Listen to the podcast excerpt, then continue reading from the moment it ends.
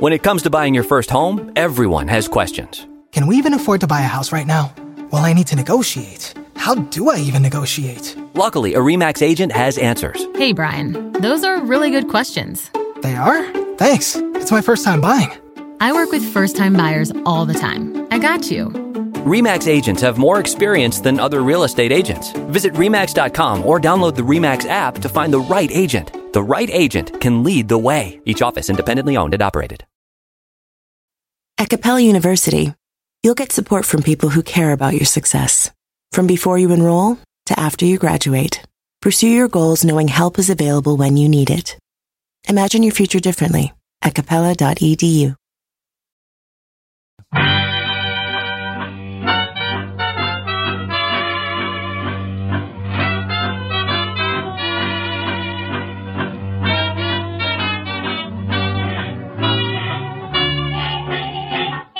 Brett McKay here, and welcome to another edition of the Art of Manliness podcast. So, surveys show that adult men are suffering a friendship crisis. Most adult men don't have a single friend they could turn to in a time of need, and many sociologists suggest this dearth of male friendship is one of the contributing factors in increased mental disorders and suicide rates among men. But close male friends don't just keep you from suffering a mental and emotional breakdown, they're also vital in shaping you into a better man. That's the argument my guest today, Stephen Mansfield, makes in his latest book, Building Your Band of Brothers. And today on the show, Stephen and I discuss the bleak statistics on male friendship, the myth of the lone alpha male, and why making friends in adulthood is so hard for men today. We then discuss what he means by a band of brothers, why men's accountability groups usually fail, and how a close knit group of friends can help make you a better man. We end our discussion by delving into exactly what you need to do to develop a band of brothers and what to do when you get together. If you feel like you've been lacking in the friendship department, this episode is for you. You're going to walk away with some tactics you can put into action right away to begin developing your posse of pals. After the show's over, make sure to check out the show notes at aom.is slash band of brothers for links to resources where you can delve deeper into this topic.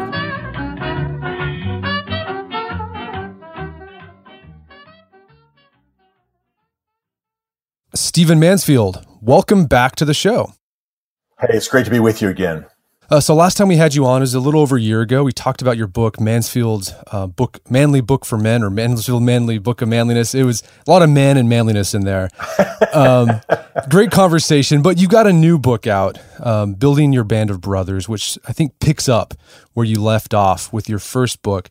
So why did you feel it was necessary to write a book on how to develop? I mean, what it is, it's how to develop friends as an adult male. Uh, why do you think that was necessary?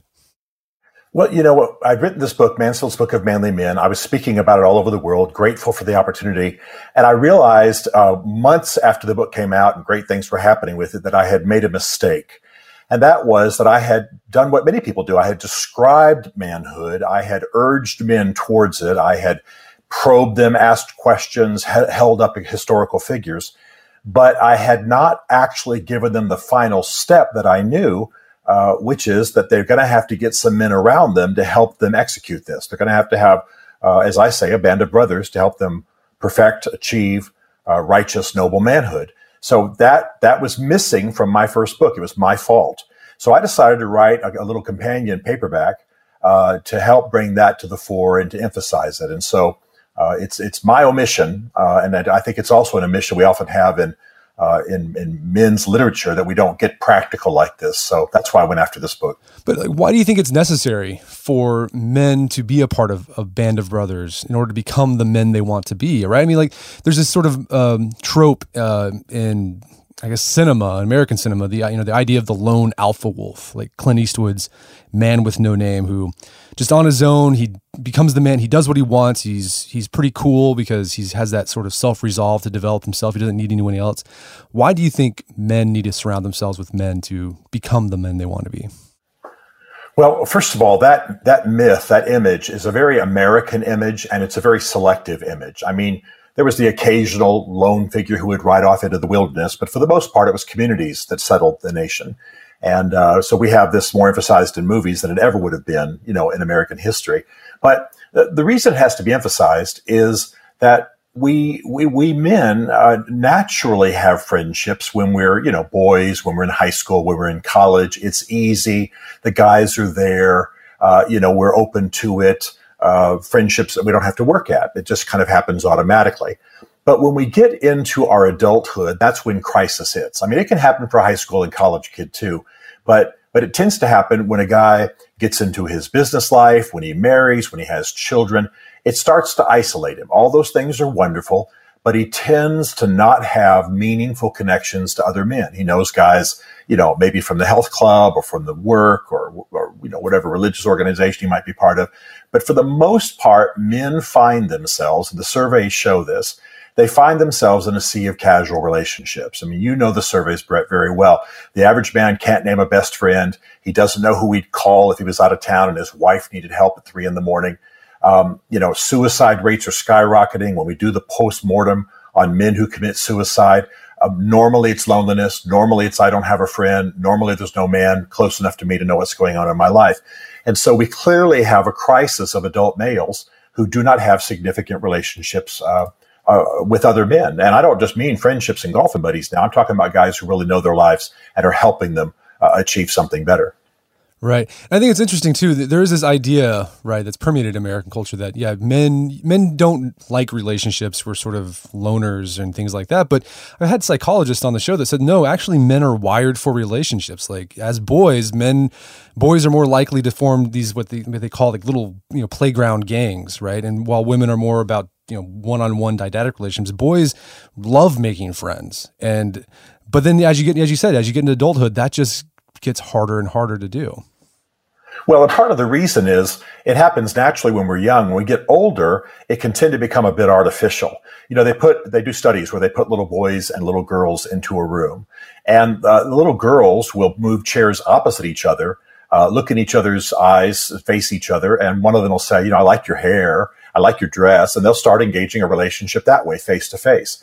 Little boys pull the chairs side by side, look around the room and go, I can beat you to that tree. Hey, I bet we can whoop Tommy you suppose we can, you know, go over there and get involved in that? And so they look for something to do. So men need what we call indirect connections. They they they aren't going to sit in a circle and you know dredge up their emotions like some organizations try to get them to do. They need something indirect. They need to connect while doing something else, and that's an art that a man has to learn if he's in a situation like most of us where that's not automatic. So you begin your book talking about uh, the history of male friendship, kind of giving a, a, cursory summary of it. And like as you said earlier, this idea of the lone male is a very recent phenomenon. So if it is a recent phenomenon, what what were male friendships like before the decline of male friendship? Well, male friendships tended to come out of doing other things. You were in the military, you were plowing the ground, you were ha- having the barn raising, you were on the ship, you know, what, whatever. The, there was enough work to do. Uh, there was enough happening and we were enough in community that friendships came naturally out of those kinds of pre-existing connections. In other words, you were going to connect with men. You might as well make friendships among some of them. Uh, because you were again the village, the tribe. It simply required it. And as we got into our modern society, we got a bit more atomized, as some people say, you know, the house in the suburbs, the car where you drive alone, the cubicle where you work alone at work. Uh, we got into an industrial age and then a digital age. Uh, isolation set in. And it's, it's not a, it's not a permanent disease. It's not as though we're doomed. It's just that we have to reclaim some skills that were sort of automatically used and automatically developed in previous ages. And now we have to be a bit more intentional about them. And most guys just never are told that. They never are confronted with that. So they float around, like I say, in a sea of casual relationships and live out pretty lonely existences. Yeah. You also talk about rust friendships or friendship. Yeah. Rust, rusty friends. Yeah. A, rust friendship is simply an older friendship you're trying to drag into the future that, that is not really active. Like I have dear friends from college um, and, and I love them dearly and I love talking to them. But if I'm relying on that friendship, a phone call two or three times a year, maybe a vacation together once every five years, these guys aren't guys who really know me. They, they only know what I tell them. Uh, real friendships know you in 3D. They're close enough to see what's going on with you. They, they, they know if things aren't going right in your marriage because they're, they're close enough to detect it. Um, so, so your man's making a mistake if he's taking rust friendships. These are older friendships that they're dragging into the future and trying to make those adequate. It just, it just won't work. And sometimes when I ask a guy, man, do you have any close friends? He'll mention army buddies or college buddies or what have you from years ago. And that's the best he's got. Well, that guy's in trouble. Yeah. So, Stephen, what's your experience with male friends? Has this been a problem for you and something you had to be intentional about developing? Yeah, it, it really is. I was a little bit challenged of it uh, by it even in my boyhood because I was a military brat. My father was special forces and intelligence, so he moved quite a bit. So every year uh, for 13 years of my li- my childhood life, uh, I had to make new friends, and then we'd we'd up and move. So on the one hand, I was challenged about friendships and, and had to make new friends all the time. On the other hand, I developed some skills maybe uh, other guys uh, didn't have to develop. And then I went through high school, college, and had great friendships there. But I fell into the same pattern as, as most guys. I got I got married. Uh, I had a couple of kids. I had a busy career. Um, you know, I played racquetball with some guys. I went hunting occasionally with some guys, but I certainly didn't have men around me who knew me, where we were discussing and uh, helping each other with the issues of righteous manhood, noble manhood. And um, and I, I went through some crises in my life. I mean, nothing nothing life destroying, but but some crises where I realized, you know, Stephen, you're alone. I mean, you know, just because you play racquetball with a guy and get a steak or something like that does not mean you've got anybody who's there in a crisis or helping you be a better man. Uh, they're not invested in you. You're not invested in them. There's something better that should happen here. And that's when I really started pursuing what's led me to this book. At what point in your life did you start being intentional about your your male friends? Well, it really came about when I went through a, a, bit of a crisis years ago. The actual nature of the crisis, we don't need to take time with, although I'm happy to talk about it. Uh, but what happened was some men pulled in around me and began to just because I was in a bit in a bit of trouble, um, and I don't mean legally or, or, in any major moral way, just just relational crisis uh, they began to speak to me. They began to say, well, you know, that's happening because you're a knucklehead in this certain area, or because, you know, yeah, you got this this quirk in your personality, and that's that's obviously what's causing the situation. And when, as they began to kind of hold up mirrors for me, as they began to speak bluntly to me, as they began to tell me about their own, you know, how they got through this on their own, I realized that I was living pretty much uh, out of what I knew of myself. And quick little story that illustrates this uh, the best I know how. Not too long ago, a, a guy gave me a picture uh, of a part uh, of a scene from a party that I had attended, and I looked at the picture, saw the person in the picture, and I said, "Who is that?" He said, "It's you, fool." Well, it's one of those pictures that we all hate. You know, I was scrunched down on a couch. I had about five Oreos in my mouth. My t-shirt was stretched over my belly. You know, my neck was scrunched down on my shoulders, so I looked like I had 50 chins. I mean, I looked like Jabba the Hutt, but I had never seen myself from that perspective. And it really dawned on me at that time if I can look away that that I can't even recognize, it's probably possible that that I've got some you know internal things that I'm not seeing about myself either. I really want to be a good man. Uh, I really want to be the best man I can be. I, I need to have guys around me, and so that crisis and that way of thinking caused me to realize uh, that I'm, you know, I was being an idiot. That I, I really didn't know myself well enough to to help myself just through my own insights about myself become the best I could be. I needed other men who could see me in 3D, and I got to tell you, it made all the difference in the world. So I became more intentional about it, and at that time, we began getting a lot of these stats about how men are in downward spiral of the suicide rate, particularly in England, for example. And I was raised in, largely in Europe, so I'm aware of European trends. And all of that made me realize we had a crisis we had to address. So, as you've been saying, like uh, throughout this conversation, this is this is more than just a, a racquetball buddy or a drinking buddy um, or a sports league buddy. This is you're you're advocating for a band of brothers, and you know that phrase is popular now thanks to the HBO miniseries uh, about World War II and the 101st Airborne Division. But uh, you go into the history of, of that phrase, uh, "band of brothers." Uh, can you talk about that? Because I thought it was really interesting. Sure, sure. Um, Shakespeare really gave us that phrase, and he gave us that phrase in the play Henry V. Uh, in that play, it's all about a battle between France and England. Uh, in that play, uh, he has he puts words into the mouth of Henry V. Now, Henry V, the real historical Henry V, actually made this amazing speech, but we don't have much of it written down from that time. These were men heading into battle; they weren't taking notes. So Shakespeare imagined that pl- that speech that's called the Agincourt speech because it was the Battle of Agincourt in the early 1400s, and um, it includes the line "We few, we happy few, we band of brothers."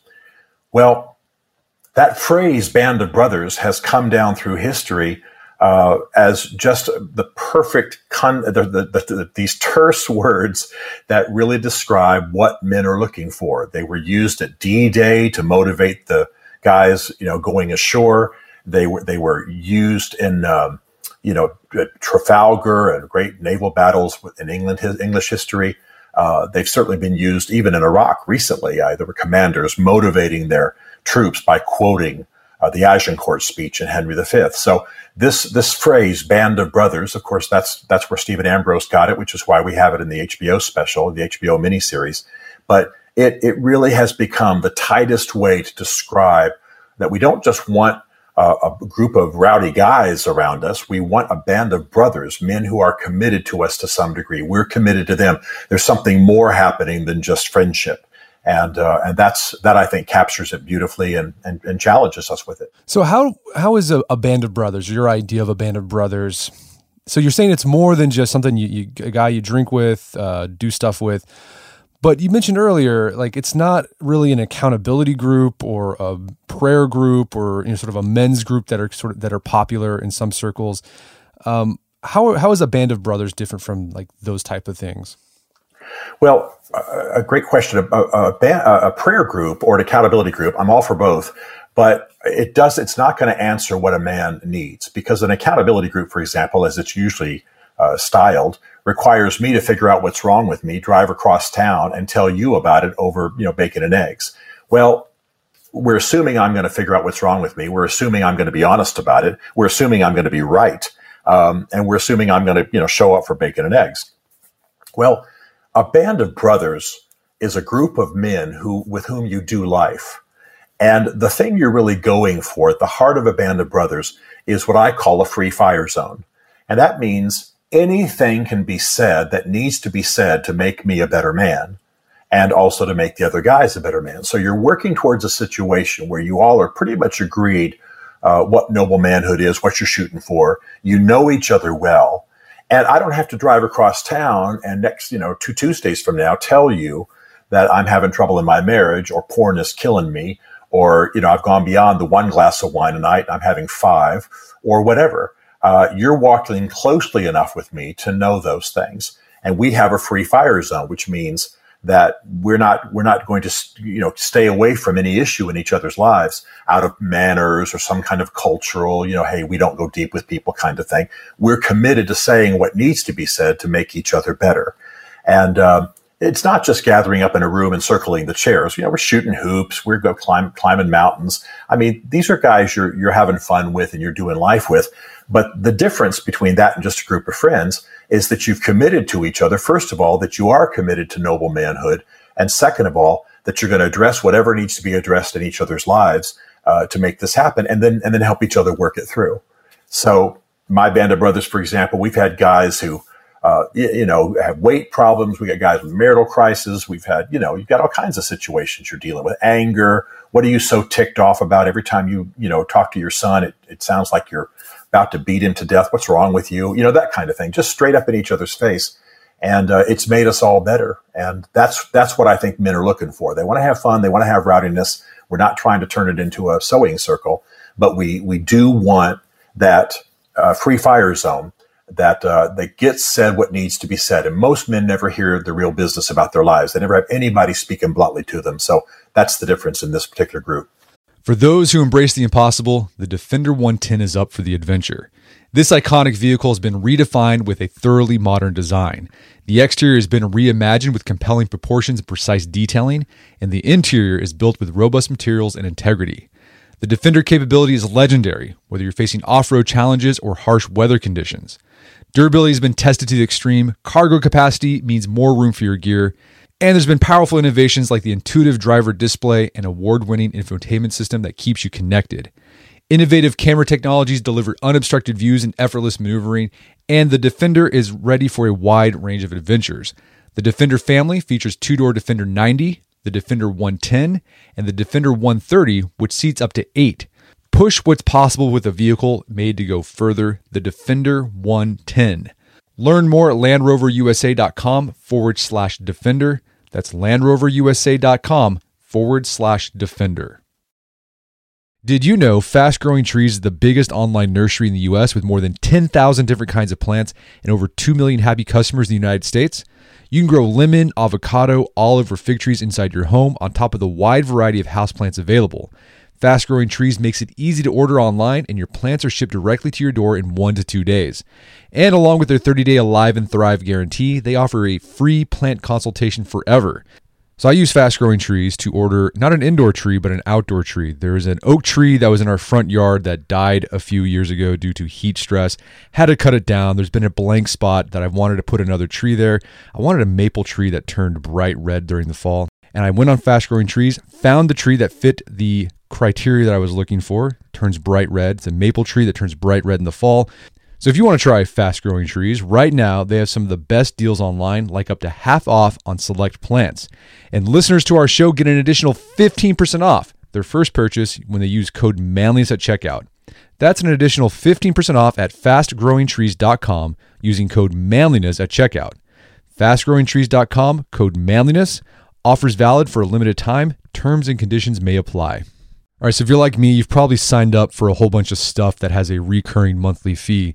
Subscriptions to newsletters, subscriptions to services that you use online, uh, could be a streaming service, something like that. You sign up for it and then you forget about it. And then every month you're getting charged and charged and charged, and they just all add up. And you have a hard time trying to figure out where did I sign up for this? I don't know where this is coming from. Let me tell you, there's an app that can help you with that. It's called Rocket Money. Rocket Money is a personal finance app that finds and cancels your unwanted subscriptions, monitors your spending, and helps lower your bills so that you can grow your savings. Rocket Money has over 5 million users and has saved a total of $500 million in canceled subscriptions, saving members up to $740 a year when using all of the app's features. I had a chance to use Rocket Money and it works. You connect your account to it and then it goes through your accounts and helps you find those recurring subscription fees that maybe you forgot about and then you can cancel them and save yourself a bit of money each month. Stop wasting money on things you don't use. Cancel your unwanted subscriptions by going to rocketmoney.com slash manliness. That's rocketmoney.com slash manliness, rocketmoney.com slash manliness. Picture that thing you've always wanted to learn. All right, you got that in your head? Now picture learning it from the person who's literally the best at it in the world. That's what you get with Masterclass. This year, learn from the best to become your best with Masterclass. Masterclass offers over 180 world class instructors, and many of these instructors are former AOM podcast guests. You can learn negotiation from Chris Voss, leadership skills from Jocko Willink, how to master your habits with James Clear. Plus, every new membership comes with a 30 day money back guarantee, so there's no risk. So recently I went through the masterclass on negotiation with Chris Voss. A lot of useful information in there. Talked about the value of knowing a negotiation, how to use your body language and speech patterns to get your best out of a negotiation. Very well done. I really enjoyed it and got a lot out of it. Right now, listeners of our podcast can get an additional 15% off an annual membership at masterclass.com slash AOM. Get 15% off right now at masterclass.com slash AOM masterclass.com slash AOM. Check out the masterclass on negotiation with Chris Voss. And besides that free fire zone, are there any, any other essentials to uh, forming a band of brothers? Yeah, absolutely. You're, you're looking for a contagious culture. Uh, you're, you're looking for a situation where you guys are uh, conducting yourselves with each other in a way that more is caught than is taught. This is not a this is not a Bible study. This is not a. It can be a book study, but it's usually not. Um, it, it's usually what I call a contagious culture, where you're uh, you're you're living out noble manhood in such a way that, that that that a guy can find people around him who are better at, at the things he's not good at and get help. Uh, so it's it, it I, I, call it contagious culture. I think it's important. You've got to have a commitment to un, just unrestrained honesty. Uh, I, I look at guys all the time, my guys, and I say, guys, if, if you hold back on me, uh, for any reason. You know, I, am just an idiot. You're afraid of me, whatever. Uh, I look, I, I, feel sensitive to you, whatever, and you don't tell me what's going on with me that I need to know. I'm gonna, I'm gonna beat you with a stick. You know, I just, we, we laugh about it, but, uh, it's a, it's a commitment to absolutely firm honesty. And, uh, those those kinds of building blocks, and I describe some practical things in the book, but uh, those those sorts of commitments and that kind of culture that you create is really what you're going for. You're going for an ennobling, honest, hard hitting, but deeply loving culture among a group of men. And, and, how many men does it take to form a band, band of brothers? It just you need one other guy, or do you need more than that? You know, it almost always starts with one other guy. um, I don't want I don't want any of our listeners to assume that this is the magic number. We tend to find that five to seven is is is the best number. Um, five to me is almost the ideal, but but you know I know fantastic bands of brothers that are three, four. You know, it's just that that five is an odd number, and it, it, it means you haven't got you know two guys looking, two sets of guys looking at each other. You know, it's enough to mix it up. Uh, it's a basketball team. But uh, I, I, find that five is about right. But but listen, uh, one of the things I want to emphasize is that there's there's no one pattern for this. As I describe in the book, you know, I know guys who meet uh, weekly, basically by Skype, because they're spread all over the country, and they get together once a quarter for a for a hunt or you know some kind of a fun thing. They don't, they're not even living in the same area, but they develop relationships earlier in their lives. I know airline pilots who meet at airports once in a while and really uh, deal with each other and then they try to get away for a trip or mountain climb or something. I mean, it can be done a thousand different ways. I live in Nashville half my year. A lot of the tour buses have got men on them who are, you know, working through my stuff, working through your material, Brett, you know, uh, really uh, developing a band of brothers there on those tours. So it can be done a thousand different ways, but usually it's about five guys uh, who are really uh, working it with each other. And by the way, it's not a meeting. It's just a series of relationships where we're constantly confronting and encouraging each other. So, I mean, here's the challenge. I mean, so it sounds like you can do this. You don't have to be uh, located nearby geographically for Band of Brothers, but it seems like that's the ideal. It seems like that's how you can really do life, as you say, right? It, it's absolutely the ideal because one of the things I say in the book is, and I believe very strongly, is once you start developing these relationships, you, you want to do two other things. You want to get in each other's homes. Uh, you know, that could be as simple as just a shooting hoop some Saturday afternoon and ordering up a pizza sitting on the back porch. But, you know, you get around the wife, you get around the kids, you know what's happening in the home. Um, my guys need to see my wife. My guys need to see my son, my daughter. Uh, they need to be in my home to really know my life. And I've, I've turned to my wife and said, man, if things, something goes wrong with me or I'm out of town, these are the guys you call. I mean, you want those relationships. And then the other thing is we bring the sons in. Um, and it's very important to sort of initiate the sons into uh, this band of brothers at appropriate time in their life. So that really can't be done long distance. I just don't want guys to, you know, airline pilots that they've got to have five guys sitting in a room. They'll probably never uh, actually have a band of brothers. So I'm I'm cool with encouraging them to, you know, talk long distance and then get together once a quarter or once every four or five months for a hunt or something. But uh, yeah, the ideal is that you're local, so you're in each other's grill, so to speak. You're in each other's lives, and you can actually see what's going on. But so there's the challenge. I think people are listening to this and they're like, that's it. They're thinking, this sounds great. I want this in my life. But the challenge is, is how do you find men who are one nearby geographically for that ideal of doing life together? And two, this is the hard part, just as interested as you in forming a band of brothers? Well, I think you start with the guys you're already in relationship with. The problem with most men is not that they don't have any relationships, it's that they don't have any relationships of depth. So the guy you're playing golf with, the guy you play racquetball with, the guy you run with, whatever, the guys at work, you know, it, you just start to turn them. We we have a little slang we use internally. We call it three being a relationship. You got to three B that guy. It means you got to start turning the themes you talk about and the discussion a bit towards band of brother kinds of themes. So it can be as simple as, dude, I've come across this awesome website called Art of Manliness jump on there, man, and let's talk about it next time we get a burger. I mean, it can be that simple. And what you've done is you've taken a, a golfing friendship or a work friendship or whatever, and you've just turned it a little bit towards the theme of manliness. And when that guy comes back and goes, man, you know what? I was unfathered. I, nobody taught me this stuff. You know, whether it's, whether it's manhood and Plato or it's manhood and, and how to be a cool uncle or what, all the things on your awesome site.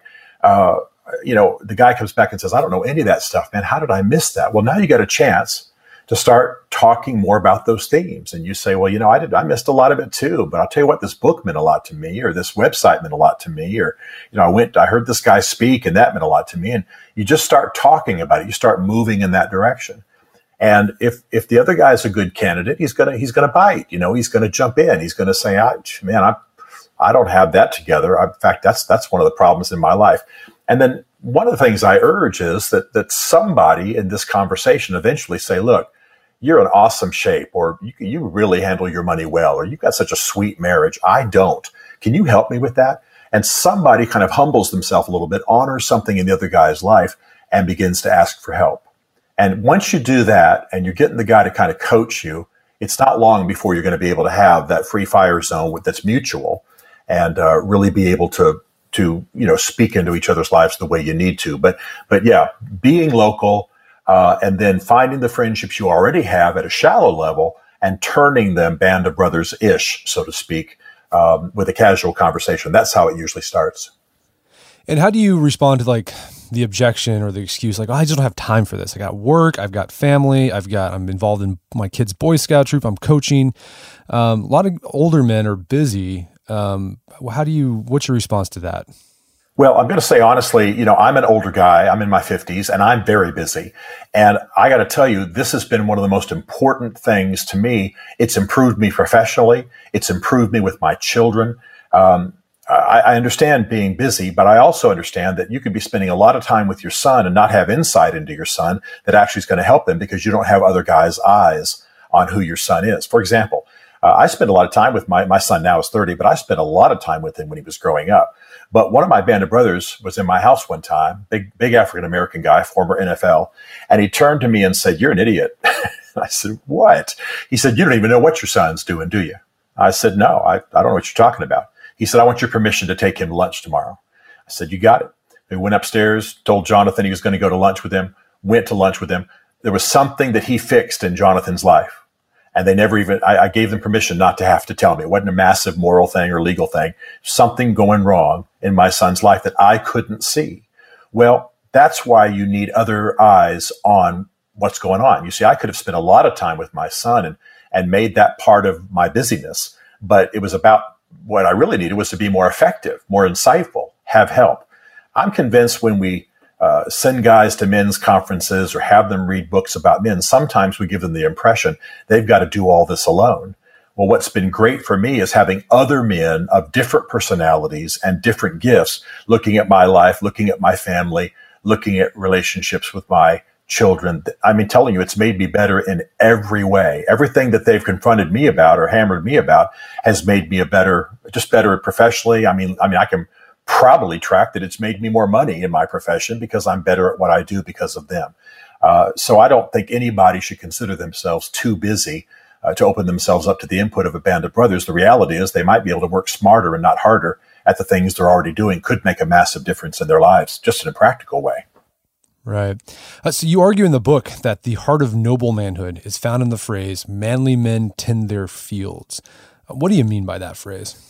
Yeah, well, let's let's turn it around, Brett. Who, what's the guy we consider to be an idiot? You go over if we know a guy, you know, whose his house has fallen down, his wife's bitter and hurting, his kids are in trouble. He doesn't know it. He's sitting in the Barcalounger you know, with stained sweat clothes on on a Saturday, screaming for somebody to bring him another beer and a sandwich. In other words, he's not tending anything around him. Uh, I believe that every man has a field. I don't mean his professional field only, a field. It's the total body of commitments, obligations, responsibilities that he's got. By the way, it includes taking care of himself. And, you know, 16 year old might just have a, you know, a half of a bedroom and a, and a part-time job at Pizza Hut and, and, and, you know, obligations to maybe family and church and then, you know, his schoolwork. That's all he's got. But that's still his field. We teach him to do it well. We teach him to own it. We teach him to own its dimensions, know, know what, what, know what's required of him and, and do it well. You add a dating life. Eventually you add college. You add more work to it. Well, a guy my age, you know, I've, I've got, I've got a field. I've got a company. I got obligations. I've got things to do. Uh, but when we, when I get guys away for, for, for some time at retreats or out in the, out in the woods, we, we, we talk about, look, uh, one of the arts of being a man, one of the arts of living is knowing the dimensions of your field. What is it that you've been given to do at this stage in your life? And if you've if you've taken responsibility for more, you know, as I say humorously, more than you can say grace over, uh, then burnout, stress, and moral failure is heading your way. Uh, you you've got to to know what your field is, know what the total body of obligations, responsibilities uh, are, and then uh, tend that well uh, and not not not hand it off. You know, my children are my responsibility. My home, my house, my wife, my obligations civically, my work, uh, my spiritual commitments, and taking care of myself, getting the controlled rowdiness that I need, and and taking care of who I am. Uh, all of that's the total field that a man has to tend. And I I think the if I if you ask me what the, what's the fast track to righteous manliness, it's when a man recognizes he has a field of responsibilities and begins to step up and take ownership of them, uh, not in a dominating way, uh, but in a way that that causes everything within his field to begin to flourish and and fulfill its purpose. And that's that I think is the essence of great manhood. And so the uh, the band of brothers is there to tell you, hey, look, you got some weeds over in this part of your field. Take care of that. Absolutely. And, and, you know, even a man who's trying to be uh, really noble can do some silly things. I mean, I had a, I had a, I, a here's a silly illustration. But when I, my daughter was very, very young, I just started calling her Stinker. Uh, it was just a, it was just a pet name. Well, when she was 17 and gorgeous, I was still doing it. And one of my guys said, you know what, that, that's not appropriate. That's embarrassing to her. She just doesn't have the courage to tell you, you got to stop doing that. So I sat down with my daughter and I asked her. It turned out it was humiliating to her every time I did it. I had no idea. Now, this is a tiny thing, but here are my guys able to hear and see something um, that I'm not able to see. And I, I don't want them just guarding me from great big moral issues, although that's important. You know, I want them to know when my language is dropping. I want them to hear the conversation with my wife that, you know, maybe is indicating there's a crisis going on. I, if I check out the backside of the waitress four or five times in lunch, hey, buddy, what's going on at home? That's not who you want to be. Um, so I, yeah, there's a guardian role, but there's also a helping me to be better role. All, all of my guys are better at stuff in the in the in the lore of manhood than I am. And so they coach me and I coach them and we get better. And uh, I, I just couldn't do without them, just couldn't do without them. And, and, you know, if I'm a successful husband or father, it's in large part due to the fact that they are absolutely fierce about making sure that, that, you know, I hear what I need to hear to be a better man. It's made all the difference in my life. So let's say you found your crew, you got things going. Um, everything's really exciting in the beginning, but how do you sustain that initial excitement when you formed your band of brothers? I mean, how can you keep it going months, years um, after you started? Well, first of all, you you got to be very careful not to make it you know a bunch of guys circling up chairs and staring into each, each other's eyes and saying, "How are you feeling today, Joe?" Men will run from that. So we're always doing new things. We're always doing those. We call it the indirect event, the indirect approach. You know, guys have got to have guys will talk while they're shooting hoops or grilling steaks or about to watch the Super Bowl or whatever. You got to have something else going. And so we just have a lot of fun. Uh, if we weren't guys who were serious about manhood, we'd probably still have a lot of fun. But we have moved it to this, you know, core of the free fire zone and the coaching each other, and so it stays alive. Also, there's going to be natural change. Uh, just because I help chaplain the Redskins and and go to a church in D.C. with a lot of the Redskins in them, uh, I have a lot of NFL buddies, and so I've had some in my band of brothers have been some current and former NFL guys. Well, they rotate, they get transferred we got we, we eventually say, well, let's let's bring old Joe in over here, or, or you suppose there's so and so might be a, a candidate to come be part of us or whatever. We don't treat it like an exclusive club. So it's going to breathe, it's going to rotate, it's going to switch out. There's going to be change. It'll have a natural life. And by the way, every man in the group's going through different phases of his life, um, and it's a different personality. So it keeps it fresh as we kind of you know hammer each other into shape. Well, Stephen, this has been a, a great conversation. Um, there's a lot more we can get get into, but where can people find out more about the book and your work? I appreciate you asking. Uh, StephenMansfield.tv is where everything that I'm involved in uh, happens. And on there, we have a, a, page called the Great Man page. You'll see it on the homepage. Just click on that, and every, everything that I'm about with men is right there. So I uh, appreciate what you do, Brett, very much. It makes a big difference in a lot of lives. Thanks so much. Well, Stephen Mansfield, thank you so much for your time. It's been a pleasure. Thank you, buddy. My guest today was Stephen Mansfield. His book is Building Your Band of Brothers. It's available on Amazon.com and bookstores everywhere. You can find out more information about Stephen's work at stephenmansfield.tv. Also, check out our show notes at aom.is slash band of brothers, where you'll find links to delve deeper into this topic.